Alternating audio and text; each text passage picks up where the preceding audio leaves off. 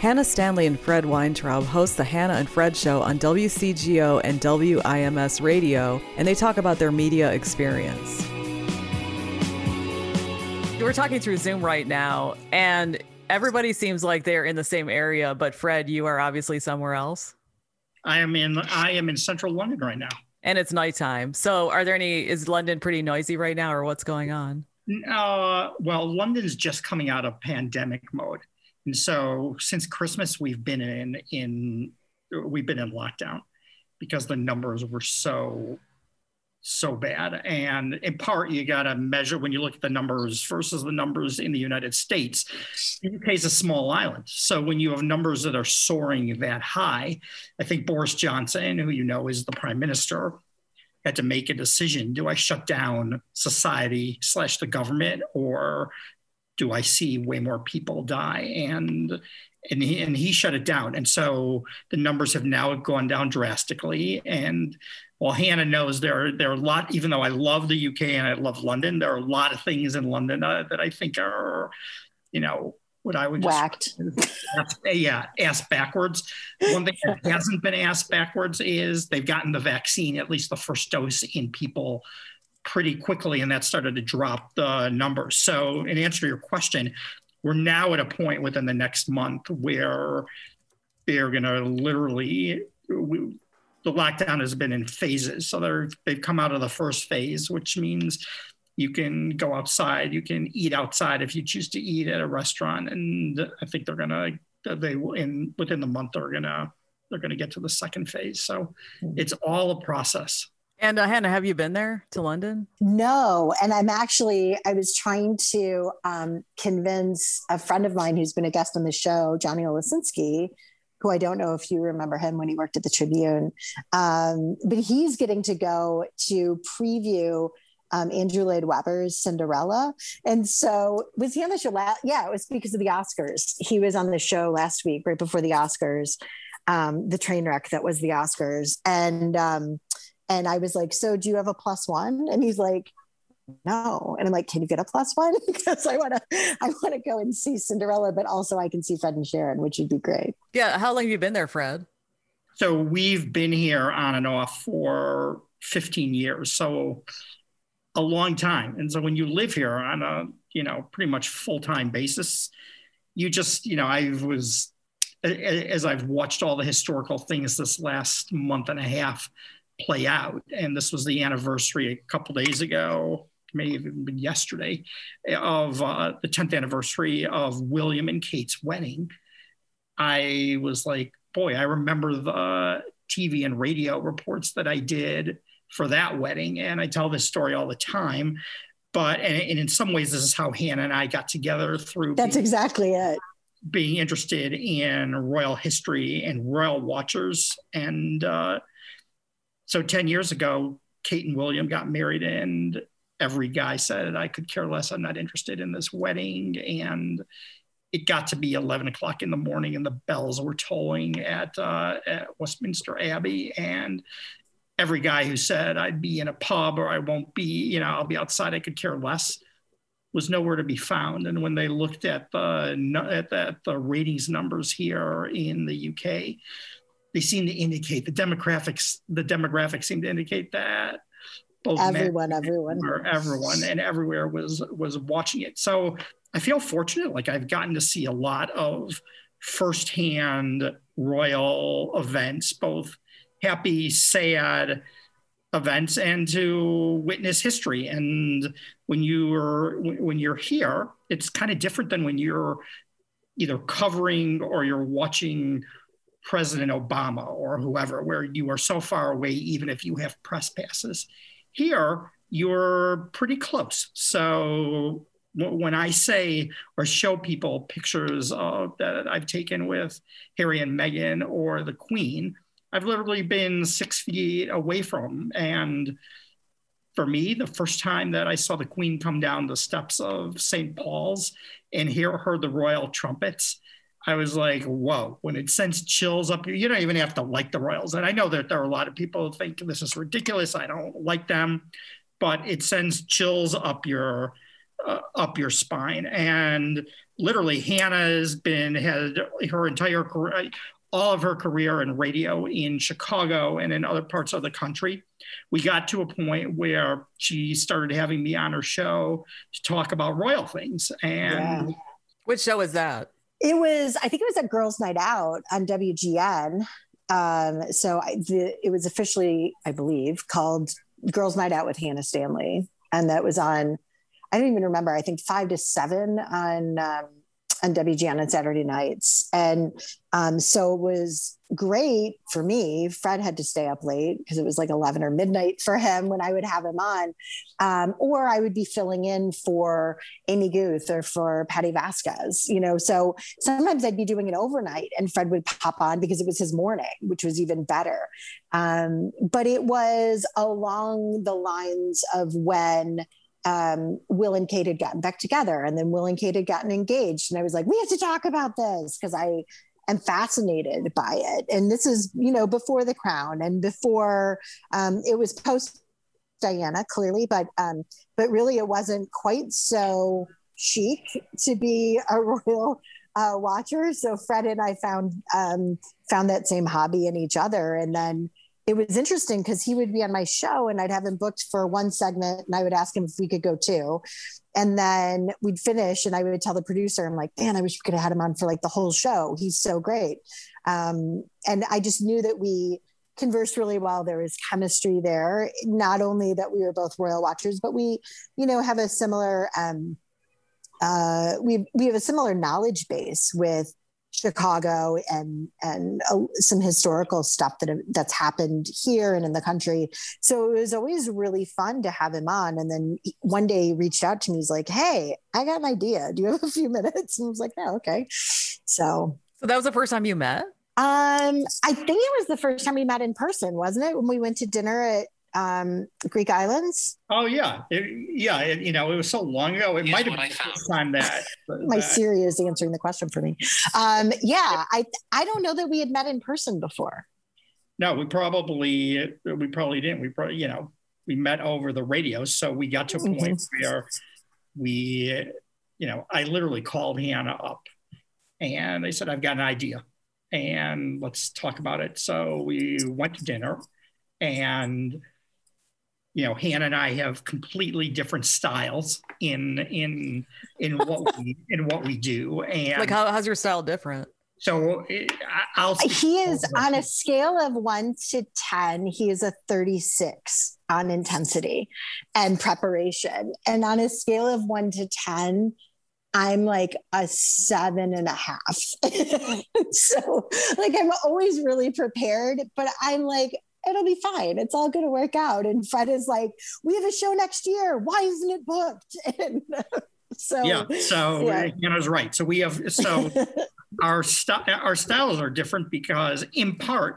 So my background is is way more television than it is radio. And when you're a television producer and well, it's live TV too, which yeah, is and it's important. You don't yeah. leave anything to to chance. And so we our, our style is yin and yang in that we prepare in different ways. We, uh, you know, I'm impatient. I probably drive Hannah crazy on no. lots of different. Uh, lots of different things but in the end we both have the same goal which is we want to do what we hope is good radio we're interested mm-hmm. in lots of different subjects and we're particular about, you know, we're just not going to just do anything because anybody can do radio, anyone can do television, anyone can be on the internet because of how the world is right now. But we feel a responsibility to not be lazy. The best job we can do each week in the in the Hannah and Fred show. So long story short, we we had this meeting and said, you know what, we kind of all click the boxes together you know, we're curious about the, about lots of different things. We want to be on the radio. We knew that there were, was on air chemistry because we were just, you know, you as you know, Margaret, you're either there either something clicks with somebody on the air or it doesn't click with them on the air. And Hannah and I have gotten to the point where when I can't get a word out of my mouth because it just isn't coming out of my mouth. she'll put the she'll put the word in in in my mouth and we also have different ways of of asking the questions i would describe yeah. it as hannah is smooth as silk in how she asks her questions and talks to people. And when I get a question in my head, I'm like, I want to ask this person this uh, this. Question. Oh my god, Margaret, it's adorable. He like almost dances. He gets so excited. He'll be like, "Oh my god, I have to ask this question. I have to ask this question." And I'm like, "You are so funny. I have to shut up because he's just he's so like like." full on excited physically excited to like ask this question and and i'm just like so tell me about da da da. Like, I don't know that I've ever. There have been a few times where I've I've been super excited for guests for sure, but I don't know that I've ever been so. He's like super happy when he gets to ask his like this really important question. And it doesn't happen like rarely. It happens often enough. I'm like, aren't you used to being awesome yet? You should be like you. Sh- you're good at being good. You should not be super excited, but he is. it's very funny. It's kind of for us fun and it, it talks about the technology of radio and really the technology of television that we can literally be which we are every sunday on two different in two different parts of the world yeah. and we can hear each other we can see each other i pretty much can look at a monitor and you know know what Hannah's thinking. She probably knows what I'm thinking too when I roll my eyes, thinking, "Oh God, that this guest is saying whatever they're whatever they're saying." But through the technology, it's worked out really well. I think we both also like live radio versus taping. Uh, we, uh, we've never, yeah, we haven't ever recorded we've never done a pre-record for this show. I've done we've done pre-records when we've been on different stations for different stuff just because of the availability or, of guests. Or when we're right, or when we're taking a week off. But for the most yeah. part, when we're yeah. on, which is a lot, we're live. And so we both know at the end of the day, something's gonna happen. Something's gonna happen. And we, you know, and so if it happens for a few seconds and I lose the audio, it's like you know i'll come back and hannah will say were you swimming in the thames? Or and like so, the audio got the audio fell into the into the pond. We lost fred for a moment. Yeah. But then but then we carry it's okay. Every once in a while the well margaret you would know this like you know automation fails and all of a sudden we're back from break a minute and a half early and i'm in the bathroom you know and Fred, fred's like where is she? Um, so you know it's one of those things. We just yeah. we roll with it and we've always got each other's back. And yeah. and another thing is and people who are listening who've worked in radio or or you know follow radio most of the time well not no i won't say that. I will say sometimes you can have really good chemistry and most of the on-air partnerships have great chemistry or it wouldn't work but it, they don't always like each other. And what's really, really nice. And I think is the only reason that it moved forward with our partnership is because we have a friendship. Um, so before we had the partnership, I would randomly like get an email from Fred like, Hannah, look, I'm in Switzerland. Here's the Alps. And it's like this beautiful, wild colored, wildflower, you know, covered mountain. Um, so like we we are considerate of each other and our families and um, making you know we're just we're friends and and we have a radio show. But did you and become yeah.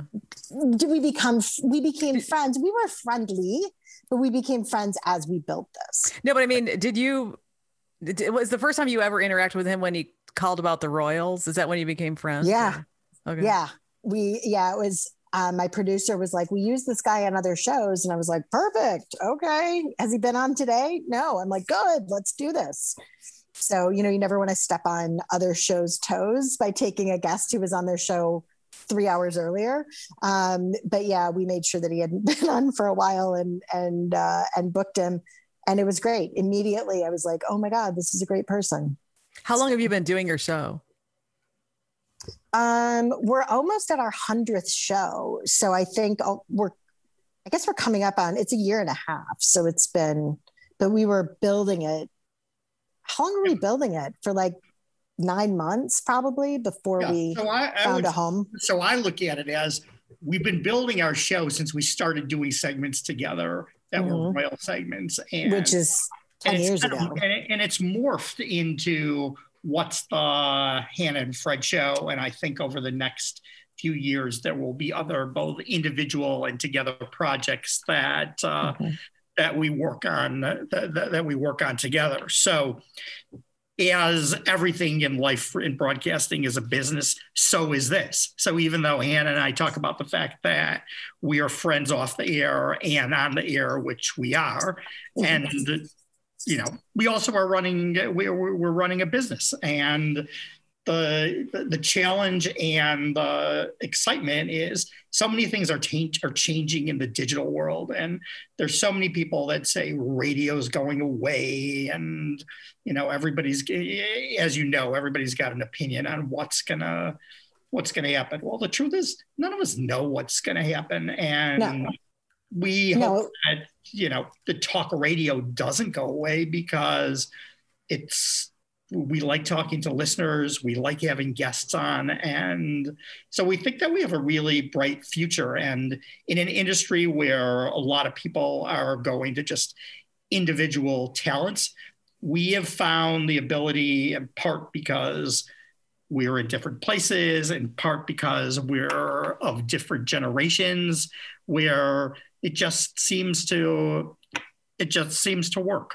Yeah. So, how do you build a show? You mentioned building the show for several months.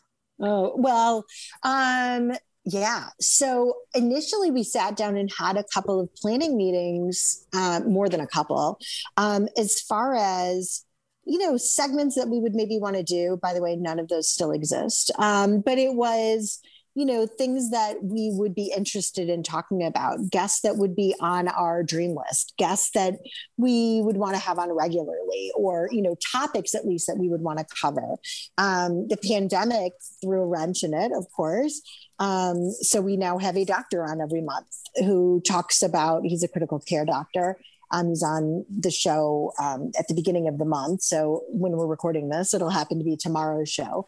Um, but it was always stuff that we were curious about. It was never like, oh, well, I don't even like, okay, well, they're a celebrity. I'm like, I just, I want to learn things and I want other people to be able to learn things. I want to ask the questions that people are in their car going, why aren't they asking this question? I want to, I want to ask that question. I was always, Go ahead. Go ahead. Sorry. Uh, so I would say to Hannah, I don't know if you, if people do this in radio, but this is how we do it, how it happens in television.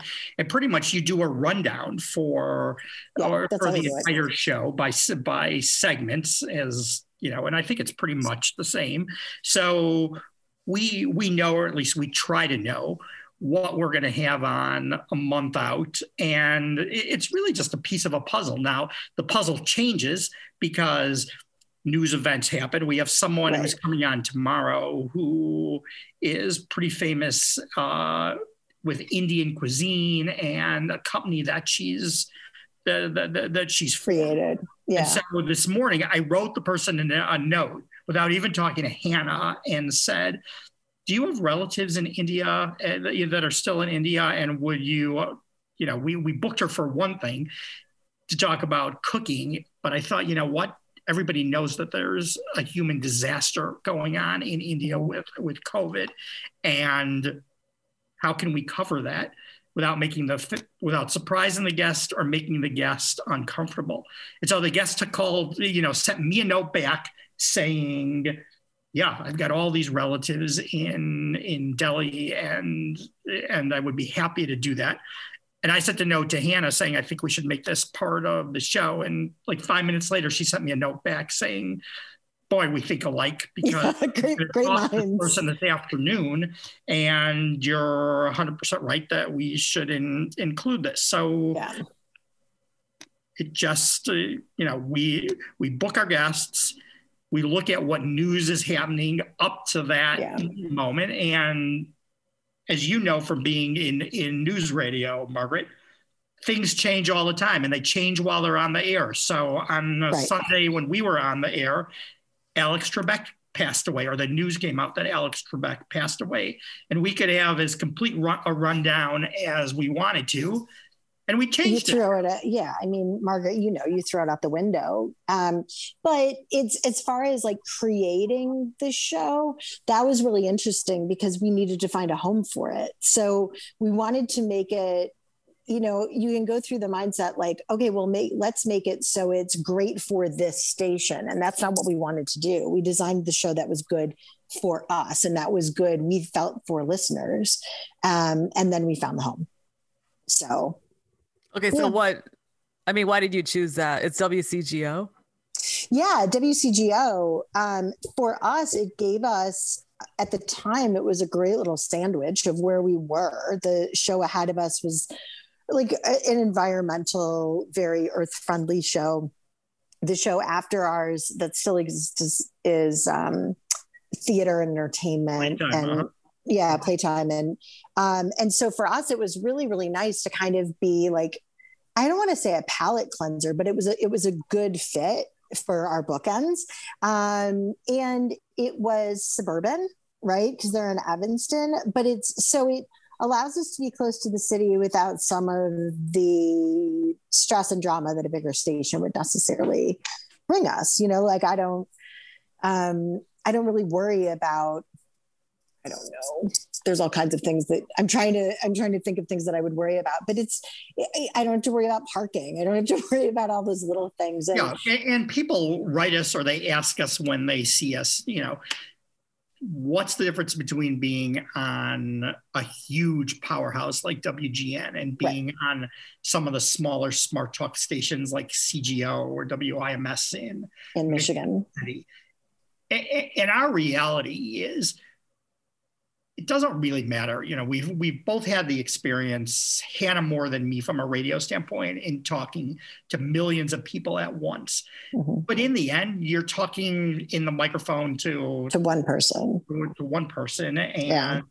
and, and it doesn't really matter. So now our strategy, especially with the Smart Talk Network and CGO and WIMS, is cover Chicagoland. We know that we're growing in in in other areas and try to go to stations where they really care about serving their communities. And yeah. we know that the stations and the luxury that we have, because these are medium sized stations, is that we could choose. You know, do we want to go to a gigantic powerhouse if there's an opportunity? will we make the same impact or are we better off being strategic at smaller stations? Mm-hmm. And will that change at some point? It might. So we're never going to say never to anything. It might, but it won't change, I don't think, how we approach the show because we want to be accessible to the listeners and have them somebody we do a call in with Rick Federighi who who does the morning show on WIMS. So we do a show, uh, a hit with him every Wednesday morning. Um, and one of his listeners, or a few, he tells us every week, he's like, so and so texted in, I think her name is Patty, um, that she wanted, you know, you guys to talk about cooking because it's grilling season. I'm like, I'll do you one better. I'll have Dr. or yeah, Dr. Barbecue on. So those are the things that might not be as easy to have happen if we were at a bigger station but we would still want to have that same approach. Like if a listener wants to hear something let us know. We'll we'll work it out. It's gonna it's gonna happen because that's that's who we want to be. We want to be the people who are providing entertainment that people want to listen to. So did you or create, watch if you do it on if you do it on facebook. Yeah. So did you create like a media company between the two of you? We did so we created a company called GR Media, which is the umbrella company that the Hannah and Fred show run through and the worldly file that that that, that we that Fred does that I that I do. But yeah, because and you know, and people create companies for lots of different reasons. You're the main reason you create a company is it protects you from personal exposure, but we we knew going into this, besides what we wanted to do intellectually, that we had to run it as a business. It has and, to be a business. Yeah. Yeah. And Han and I are also really good at. We know what each of our strengths are. We know what parts of the whole business that we don't like to do. And so one thing that that I learned early on in television is give people, put people and empower people in the things that they want to do and in the things that they're good at, because then you'll have a successful company yeah. and be open minded to ideas that other people have. So I don't think there's ever been a time when either I've said to Hannah or Hannah has said to me, what do you think about this particular topic that we've said no? I mean, no. we said to each other, I'm not sure that now's the right time to do this from a sensitivity standpoint.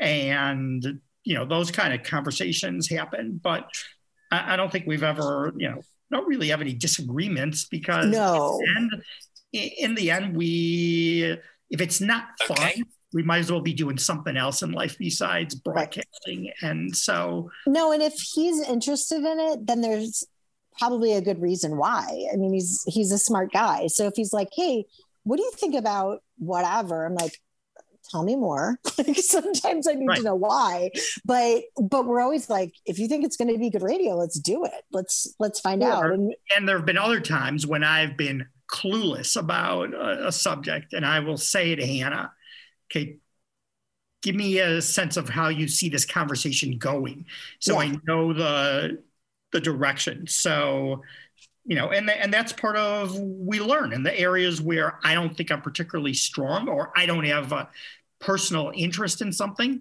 that's in part what makes it fun is you you you learn something and we both go we hope we leave at the end of every broadcast going i learned something i didn't know and I put a chip in a listener's pocket. So on Monday, they can go out and say, you know what, I listened to Hannah and Fred and it was fun. I felt good about it. And I learned something that maybe I can use later on. And we're also not above teasing each other on the air over over things and there will be times when like mustard and, and ketchup on hot dogs oh yeah yeah so mustard only is the way to go mustard See, and onions yeah. No, well, okay. I'm down with the onions. Like I love. I want. Wait, you put ketchup onion. on hot dogs? No, let's get back to that in a moment. But the onion cranks. no, the let's onion, talk about that right now. No, no, no. We're just sidebar. So the onion cranks, Margaret. You know, like at, I know they have them. They because when I was a little kid, they had them at Wrigley, where you would crank like this, and then the the little diced onion would like come out and you would put your hot dog. Yeah, that's solid. Um, so ketchup. Yeah, I like ketchup. Ketchup rules. No, Wait, where are you from? He's not being honest. I'm from here. I'm from here. Right, here's here's the. I do ketchup and mustard. I'm the girl, but I blame it on my daughter in the drive-through. Here's the real story. So we ever once a month we do we go live to a museum that we think no one's heard of, and we've been at some pretty crazy museums from a funeral museum. Funeral museum. You mean only in the Chicago area or any museum? No, no, around, anywhere around in the country. country. So, so the funeral museum it's a museum of funeral arts and it's in um, houston yeah and then and then last week we had the mustard museum on so before we so before we had the mustard museum on because hannah and i were talking maybe an hour before the show i said yeah. don't be surprised if i make fun of you no first i think i sent i sent her a text like three days before when i knew we were doing this and i said hannah do you put ketchup on your on your hot dog? Because if you and do, I that, lead, that might lead to a radio divorce. And I was I was okay enough being vulnerable and saying yes, knowing full well. And I have, by the way, teased other people for putting ketchup on their hot dogs because that's who we are as as a people as Chicagoans, right? But then, like behind closed doors, I'd be like, "Hand me the Hunts." Like I want to put the wow. ketchup on, and um, and so I told Fred, like, by the way, I have this dark red secret, and here it is. And I put ketchup on my hot dogs. By the way, and I'll name drop right here, Mike Greenberg and I have talked about this because he is also a fellow ketchup fan and he doesn't understand. But when I was doing the food show, Margaret, I used to ask chefs about this all the time. And some were like, oh my God, you're that's like a horrible thing to even talk about. And other people were like, no, it's totally fine. It's like it's whatever you like to eat. And I was like, I like ketchup. So anyway, Fred then teased me on the air in front of the mustard czar about liking ketchup, and I've been banned forever from the state of Wisconsin. No, I didn't tease you about liking ketchup. I teased you about putting ketchup on a hot dog. Oh my God, we have to tell Barry that I just named him the mustard czar. Wait, I have a question. So you um, earlier you talked about you each have strengths. What are your strengths? Hannah, you go. Fred first. is oh Fred is I'll do Fred. Fred is it's so ridiculously prepared.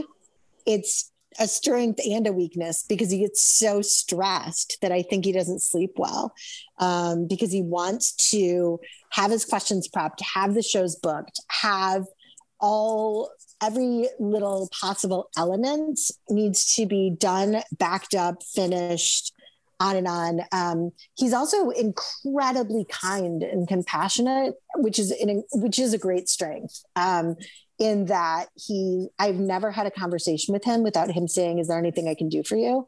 How can I help?"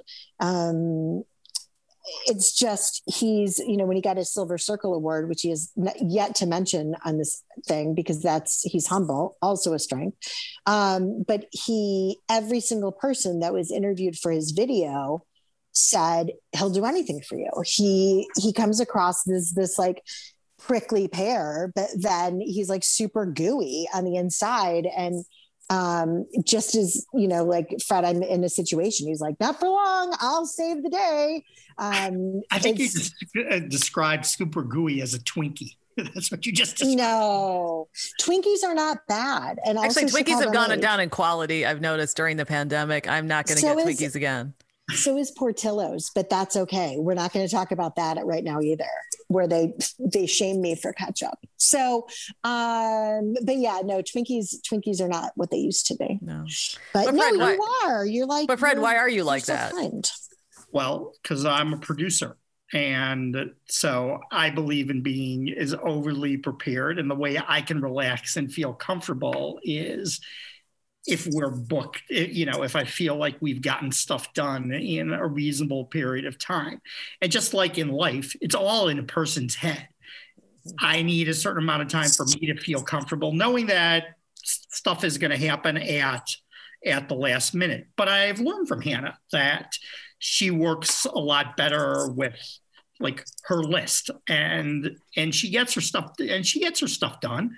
Does she get it done as fast as i would want to get it done? No but she doesn't have to get it. Just 'cause Do I get wanna it done without Fred's reminders? Not always. no. My friend but Fred, what have you produced, or what are you producing? so i produce uh, sports for weigel broadcasting in chicago and that's been everything from bears pre and post game shows to high school football and basketball so when you're producing each week when you're not in a pandemic live sports you have to you know you better be prepared and you better be prepared for anything that could happen that being said as prepared as i want to be and can be when you're doing a live production stuff changes stuff happens at uh, the Well, Fred, you sat in the you sat in the truck once during like a three and a half hour lightning delay. And then we're Oh, trying yeah. to figure out if you're going to do it the next day. And I was texting him like, I don't think you're going to get this game in. I'm watching radar. You are in trouble. But he had, but he had filler already produced for those three and a half hours, whereas people couldn't be on the field because of lightning. And um, so that's those are the examples where he's like, "See, Hannah, this is why we prepare." And I'm like, "No, I know, I know, it'll all be and so fine." and so i would say among hannah's many strengths she has this knowledge in her head of topics that i'm like where did you you know she pulls it out on the air as if she has a, a file cabinet that somebody says something a caller says something or we're in a topic and she Yeah. pulls out this information which i tease her at as as where did you get this useless information but she knows it from a pop culture standpoint to a historical standpoint. And I really do marvel at times and say, holy crap, how did she how did she know that? Or how did she she remember that? So her style definitely works to I have a vast our- knowledge of our advantage. ridiculous information. no, yes. it, it works to our advantage. And you know, and Hannah's been doing radio so long that she's really just she's good at it and a lot better in the on-air technique than I would think that that, that I am. And so yes. So far. those are you know uh, among her many strengths those are two of them and she she also it kind of cracks me up. She'll know when I don't really know what a guest is talking about from a generational standpoint, because there's some things that I don't, you know, I don't know. It either like went over my head, or I'm thinking to myself, okay, we're talking to this Gen Xer, and I have no clue what they're really talking about, and I'm learning what they're talking about. But you know, Hannah will say on there, you realize Fred doesn't know what you've just said, and then we'll have Fred has no idea. You're listening to the Radio Girl Podcast with Margaret Larkin. And thanks to Jeff Davis, who's at jeffdavis.com. And in case you haven't already heard, my debut novel about Chicago called Wicker Park Wishes will be published by Eckhartz Press. And I'll post more details when it's out. But but that uh, another part though, she said you're very compassionate. I don't know if she's I forgot if she used that exact word, but why are you like that? Because that's not typical of the media people I've met. Um, fully to- no you're absolutely right. I want to tack on with that. And that's why that's part of the reason why we chose to work together is because we we treat people the same way or and so yeah you're absolutely right. Compassion and and kind-hearted and thoughtful and loyal it's hard to find. It's super hard to find. So now now fred back to you. Um i mean i guess the answer to to the question is any success that I've had over a long broadcast career is because I've had the ability to surround myself with really good people. I've always known that it's not projects that work well aren't because the boss says do this, do this, do this. It's because people feel like they're a part of the whole and they know if I have their back, that they'll have mine. And that just happens to be my experience. And as you get to the stage of my career, which is a different stage than Hannah's career, I'm only going to work with people that treat other people well. And there's so many bad things that are happening in the world. And there are things in broadcasting which we're finding more and more, which I'm glad of, that have been totally unacceptable forever and mm-hmm. are totally unacceptable today and are not tolerated today and I feel as I look back, I've never some of these things that you that you see, you hear about stories that come out. I'm like, I never had to worry about those kind of things because I always treated people appropriately the way I wanted to be treated. And I do believe that in the end, if you have other people's backs, you're part of a team. And no matter what kind of general any of us has been fortunate to be uh, from a broadcast standpoint, if you look back and you're the general and nobody's behind you in your army because you've mistreated them, then you're dead. And that doesn't create good broadcast projects. So, yeah, but there are a lot of people who are not like that and they've gotten very far. Yeah, but in the end, I don't.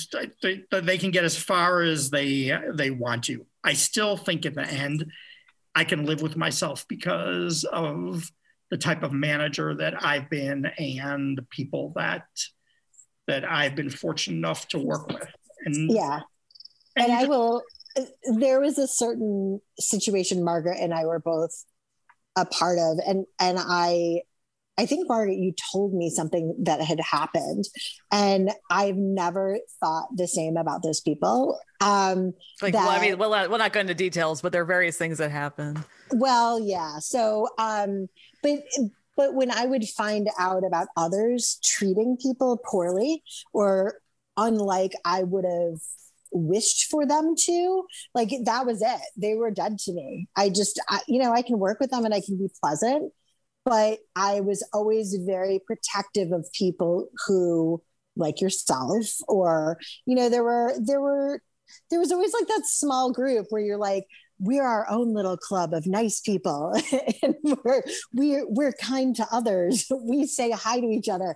Um, and so yeah it's it's nice to be with fred um, going forward in these projects because i know that i don't i don't have to worry that i'm going to have to like apologize for him or be worried about how he's going to treat someone.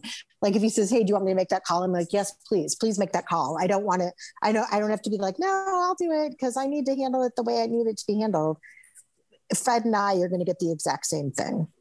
So. Well, now back to your business, um, because you said all these projects. Do you have some kind of plan when you created your business? Do you have some kind of long term plan or something? Oh yeah, totally. We do. It's I secret. Mean, I'm scared. This is really serious. yeah. World global domination. I uh, mean, our long term plan is we want to grow the show so that it's in as many markets as we can get it in. From that show, we are involved in print projects. I think there will be a book on a children's book on the horizon at mm-hmm. some point. I, so I think we look at it as just do good work, expose yourself, expose us to the right situations, and we see windows of opportunity. And when those yeah. windows of opportunity come up, that sometimes we are like, I'm feeling a window is about to open up now, or let's wait and let this settle. We know there will be windows of opportunity. And we also know that the business is changing. So there are going to be things that we are going to have to change. And and and we'll do that. So we're not being coy and saying, yeah, we've got things coming up, but we would be less than truthful if we said we knew what all of them were because we don't. Because we no. don't. I feel very excited just talking to you. I just want to get out there and get going, you know? And Let's do it. Come on, Margaret. oh my God, I sounded like Queen Elizabeth. Okay, sorry. or Princess Elizabeth when she said, come on, or what is it? Let's go, Margaret. Yeah. Yeah. But yeah. Well, I was gonna say one thing I noticed about you um, was listening to the audio and uh, talking to you before we started recording is, or sorry, before we started the official start is, um, I, I could tell you really like people and you're not, it's not just a put on because sometimes I meet people and they're not like how they are on the air and it's really disconcerting. You know what I mean? Mm-hmm. Like one time I met TV people and I thought, oh, this is going to be really cool. Or I've met some radio people I've listened to for years and I really can't listen to them or watch them again because they weren't like that. I thought, oh my gosh, this it, is their career and they're just using people or something. It's a persona, total yeah. persona. And that's not who we are. We are who we are on the air and in real life. So, um, yeah, I mean, it's not like we get recognized at the grocery store. That's not, that's not happening. But no, I, mean, I get recognized did, at the grocery store all the time because someone yeah, said, that's, me, "Hey, that's, you're the guy who took the tomato that I wanted." Yeah, that's you like the good pineapples. Um, but no, I like if we were to right or um, when we do appearances. Um, you're absolutely going to hear us goofing around with each other and and being but we're the same person same people that we are off the air that we are on. I don't i don't get home and have to like turn off that character. Yeah so what do you think of that? Do you think i mean fred you worked on tv for a while. Why do people do that? Mm-hmm. or, or, did you find have you found that people do do that? Yeah um, they, they um, totally do that. Yeah i i don't know. I think some of it has to do with some on-air people are just not secure in their own in their own skin, and so mm. they feel like they have to put on whatever whatever image they they have to put on. Some of that I think comes with maturity and seasoning and and all of that, and you get to a point where you, you don't have to put that on and it's also when you're in your 20s and 30s you are you're willing to do a lot more you're willing to do different things to advance your career. And i don't mean things that are unethical. I just mean that you know you're willing to kill for, for what you had to do. I i don't even know if hannah knows this. So a million years ago i started i was an intern at bbm in mm-hmm. the editorial department with a woman named susan nixon who is the the, the editorial director. And I still remember the feeling of, of walking through BBM at McClurg Court and being so excited that I was shaking, like, oh my God, if I could get to WBBM, it will be the, you know, and I was 22 years old or, or maybe even younger and so excited about it that this was the pinnacle of what my broadcast career was was going to be and i often think to myself, are kids, people starting out in the business, are they as excited about it as as I were? I'm not sure they I'm not sure that they are. I don't I don't know. I mean, when when you were growing up, it was probably the same as when I was. And and I think Margaret, you and I are are probably close to the same age. Um, there were big stations, you know, and my grandfather used to work for WGN. And at the time it was you know, those were what the 50,000 watt clear channel stations. And there were a few of them in the country. And um, and and growing up you would you only had whatever however many push buttons your parents had on the car stereo um, not like we have now and and the same with television you know you had your three big networks. And then if you felt like getting up and you know fiddling with the antenna you could get to the uhf station. Um, so it was it was a bigger impact. And those jobs were while it does it still seems like it's hard to get a radio job and it's not easy but it did feel fewer and farther between and like you had accomplished something so major. Um, and when i went the first time I was on the air at wgn similarly to wls the first time i was on the air there i was like oh my god i don't how did i get here it was like that talking heads song like watching the days go by but um hannah wait can you just tell me your career because you're talking mentioning all these places Oh, okay. So I've worked behind the scenes at multiple radio stations. I can't even like list them. Um, but I've been in FM and, and AM. Um, I was, I've been with, I was at the ABC radio, which then went away.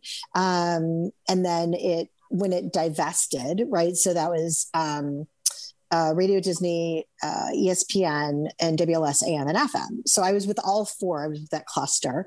Um, and when they divested and, and um, diminished or got rid of ABC Radio as an entity, um, they Disney proper capped ESPN and Radio Disney. And I think you can hear my dogs in the background um, as as radio properties, and then the other two were sold off. Um, but I've been on the air at LSAM, LSFM. Um, and then while I was still working at ESPN, um, I had a food show that was um, on WGN uh, AM, of course. And um, then it turned into uh, Girls Night Out with Hannah Stanley. That it didn't turn into, but then I also that was my next step at WGN was that show. Um, the food show became a food segment. Um, and then and then i became a fill-in host um, like general talk at wgn um, and then that just sort of diminished and and then hannah and fred Sounds exciting. And then. Fred, and, and, Fred, how do you still work in Chicago if you're living in like five different countries at that's your palatial villas? Question. Well, so that's the big question. The answer is because I would like to see my wife every once in a while. So she's a delight.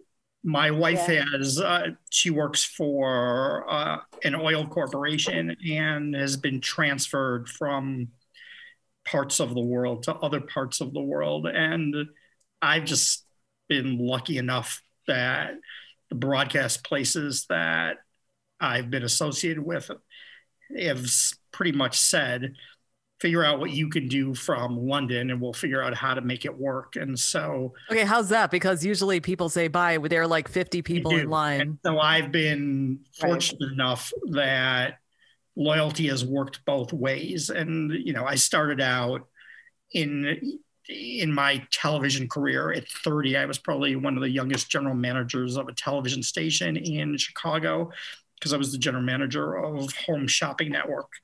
And which I'm interrupting, but I don't think I don't know that I told you this, but I've auditioned. I auditioned and got a call back for Home Shopping Network to be an on-air host. Now why you didn't? Why didn't you hire me, Fred? Jerk. Well, I I don't know because obviously I made a mistake. Margaret said I'd be good on television. no, you really have, even if you don't have television, you should have a, a, live stream or something. I think you totally ace it. Thank you. We we do stream the show on um, on Facebook it's on Facebook Live every week. So so the so the answer to your question is so at some point in my in my TV career in Chicago, my wife had a had an opportunity overseas, and I said, "Is this like a 99% opportunity or is it 5% opportunity?" Because as with anything, you don't want to show all your cards until you know what you're going to do. I also, as Hannah is, you know, we're big believers that in our personal lives that if the other person has a window of opportunity, it's about being you go. not being, yeah. it's not being an individual. And I was secure enough in myself, what I've accomplished and just what I think is important in life to say, okay, you've got a great opportunity here. I'll figure out how to make it work for me. And as long as I've had the ability to get on an airplane and and there have been sacrifices. I mean, up until pandemic year this year, I would probably be on the road 150 to 160 days out of the year. Some people would say you're crazy. I would not live that kind of life.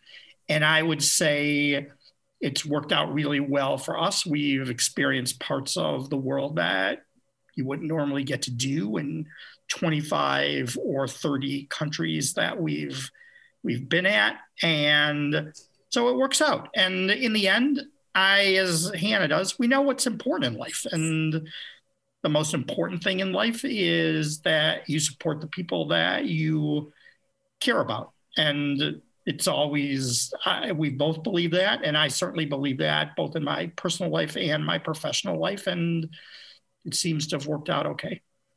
Well, it sounds like you everybody's living the dream here because you have a you have a show together, you have a business, you have media dreams, mm-hmm. and you want to dominate everything. And then you get to travel, Fred, and then Hannah, you've got a place to go anytime, whether it's London or Singapore yes. or whatever. I know it's um it's very funny because Singapore I was like partially bummed when they moved except for it was like an 18 hour flight and I was like I didn't really want to do that but I really wanted to see Singapore um but uh yeah it's wonderful Fred Fred's the one who's living the dream for sure because he's he's um in these amazing countries as frequently as he's able to lately it's not been frequently but um, but yeah, it's it's very nice. It's a very good bo- situation. But at the beginning, you both talked about some things that are backwards in London or England, and what are you talking about? Um, so one of the things that's definitely I want to be yeah, I want to be careful because I want to be let in. So. well, I, oh, I can give you a great example. So right now, when you come back into the UK, and you and you're going through Heathrow, because of how they have the system set up, because they're going through all the paperwork related to the pandemic, there are reports that it's taking between three and six hours to get through customs.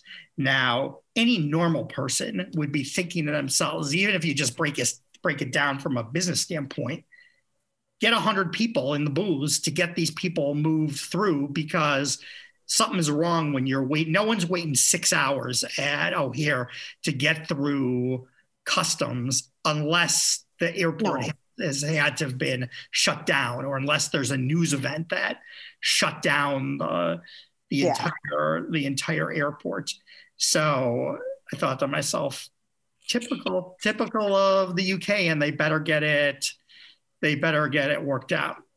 Then a funny story, which isn't really funny, but it was humorous to me. So in London, we, we don't have cars. We don't we don't have any cars here, so we take a taxi or tube everywhere we go. So I would see these signs in the tubes where things would be paused, and there would be a sign that would be up.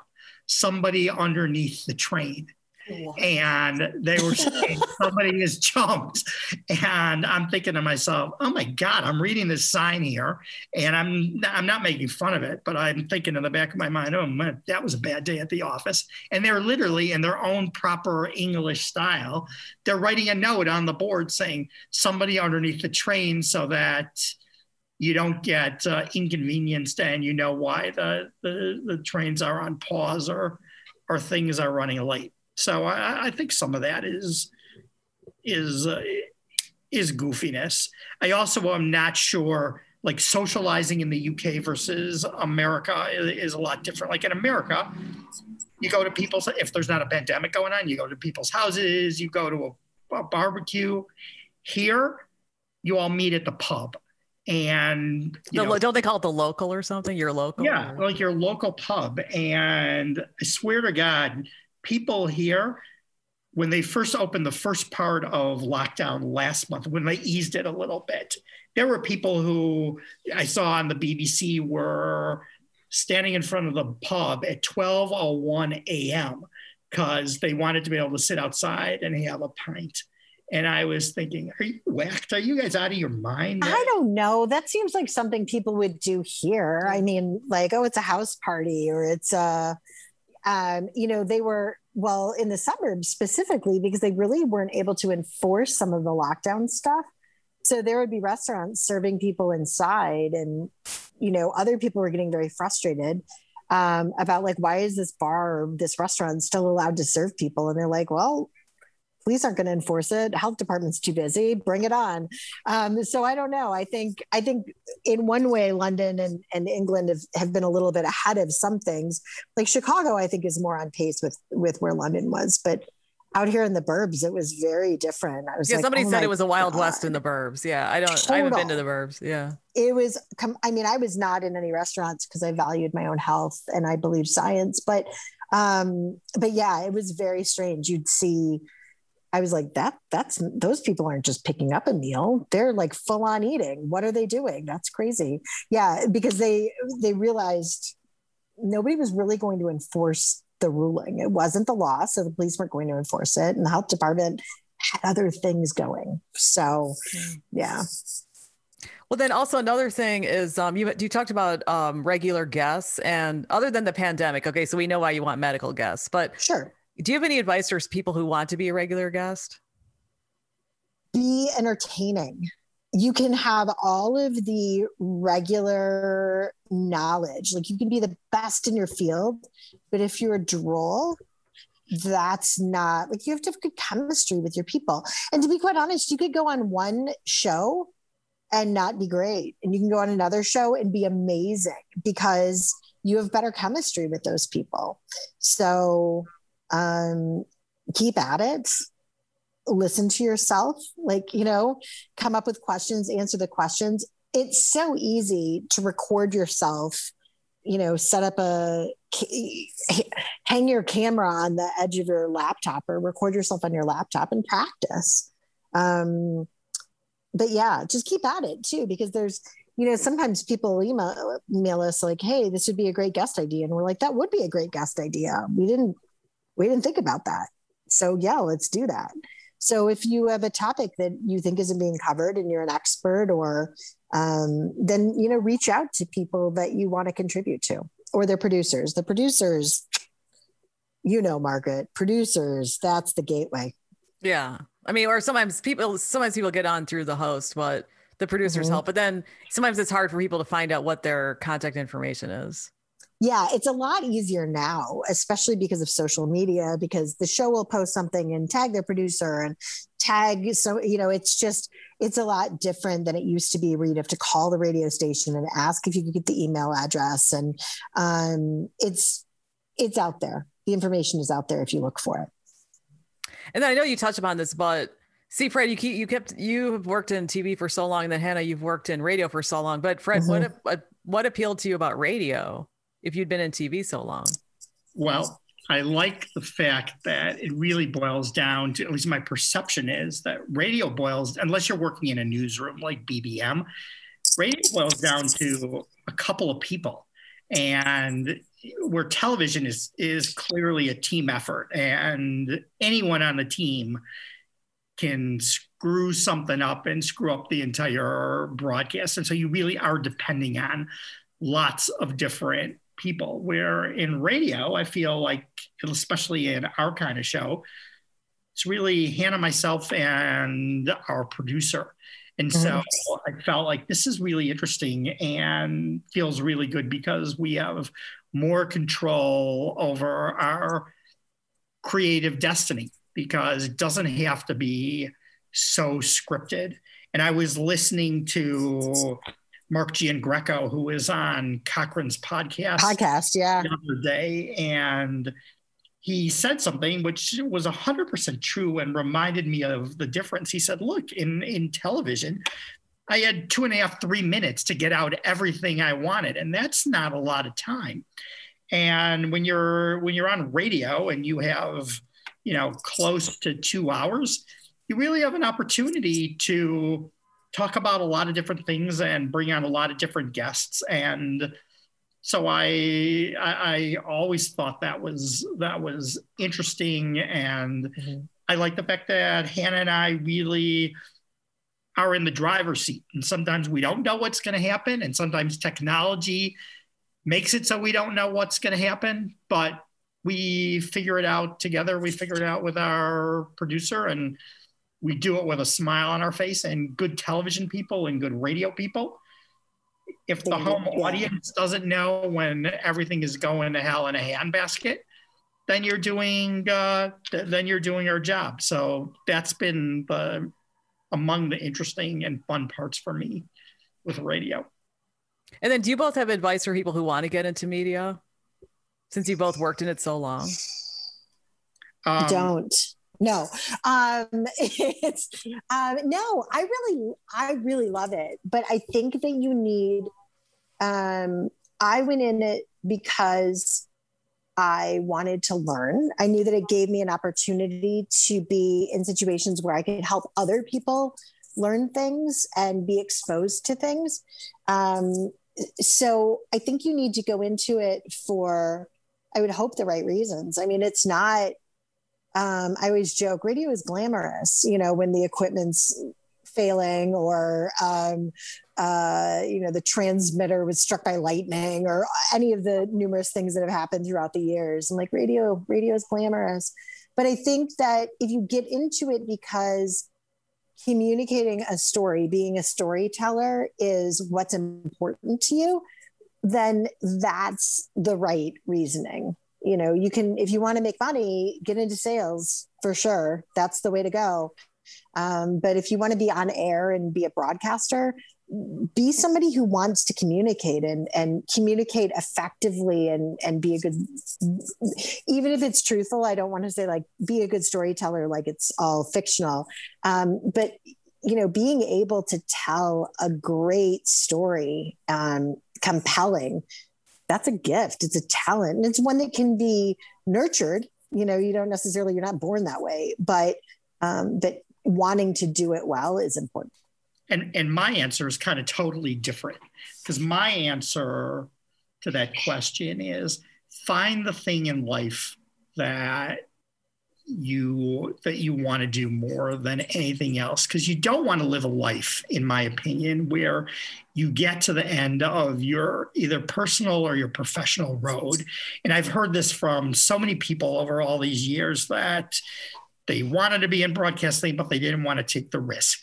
And they never really got to do what they wanted to do in life. And they live for the weekends because they didn't get to do the job that they wanted to do during the week. And whether you're going into broadcasting or you're going into to anything else, do the thing that you want to do because you're doing it 12 to 14 hours a day. And mm-hmm. you don't want to not you, you want to enjoy life. And if you're enjoying what you're doing, it comes across on the air, it comes across behind the scenes, and it makes you a happier person and it contributes to how you deal with people in your in your in your life as a whole because people can tell when you're miserable or when you're happy and when you're doing things for the right reason or you're just walking through the through the motions. So pick the thing in life. And I tell this to my 31 year old son all the time, who totally went down a different path than, than I would ever go down. And in that he's a security engineer getting his PhD. And all I told him is, and I know Hannah tells her kids, and they're much they're they're, they're much younger. Do the thing in life that you're going to impact other people, that you're going to make uh, you know that you're going to help other people you're going to make a positive impression and do something that's going to make you happy. And if you do a combination of those things you'll have a fulfilling life. Yeah let me know what you think. Email me at margaret at radiogirl.us. You can also call or text me at 716 202 TALK. That's 8255. And like the Radio Girl Facebook page. You can find out about who's coming up next, see pictures, listen to audio, and more.